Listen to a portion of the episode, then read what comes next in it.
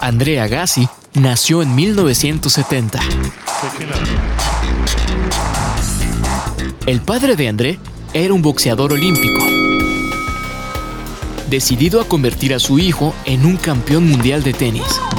Para André, eso significó horas y horas de prácticas agotadoras. Le gritaba, lo hacía entrenar todo el tiempo y muchas veces faltó a la escuela por eso. Sin embargo, funcionó.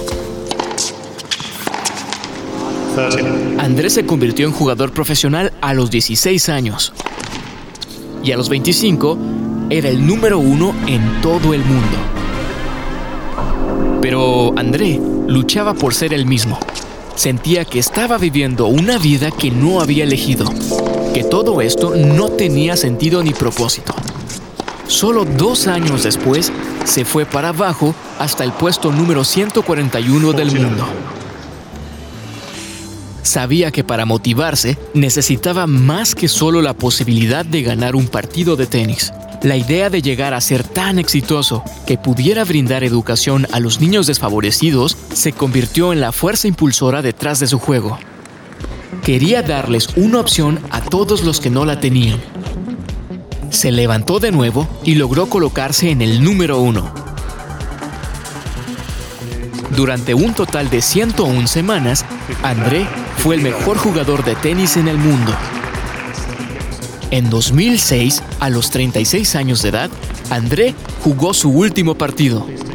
Fue un torneo difícil. Su tobillo estaba muy mal y su espalda amenazaba con rendirse. Después de que su oponente, Benjamin Becker, le hizo un ace en el centro de la cancha, André se sentó y lloró. El público gritó también, aplaudió y lloró. Entonces, André se puso de pie, tomó el micrófono y habló. El marcador dice que perdí hoy, pero no dice lo que descubrí. Desde ese día, se enfocó en desarrollar escuelas para niños y hasta la fecha ha ayudado en la construcción de 79 escuelas y en la educación de 38,000 niños.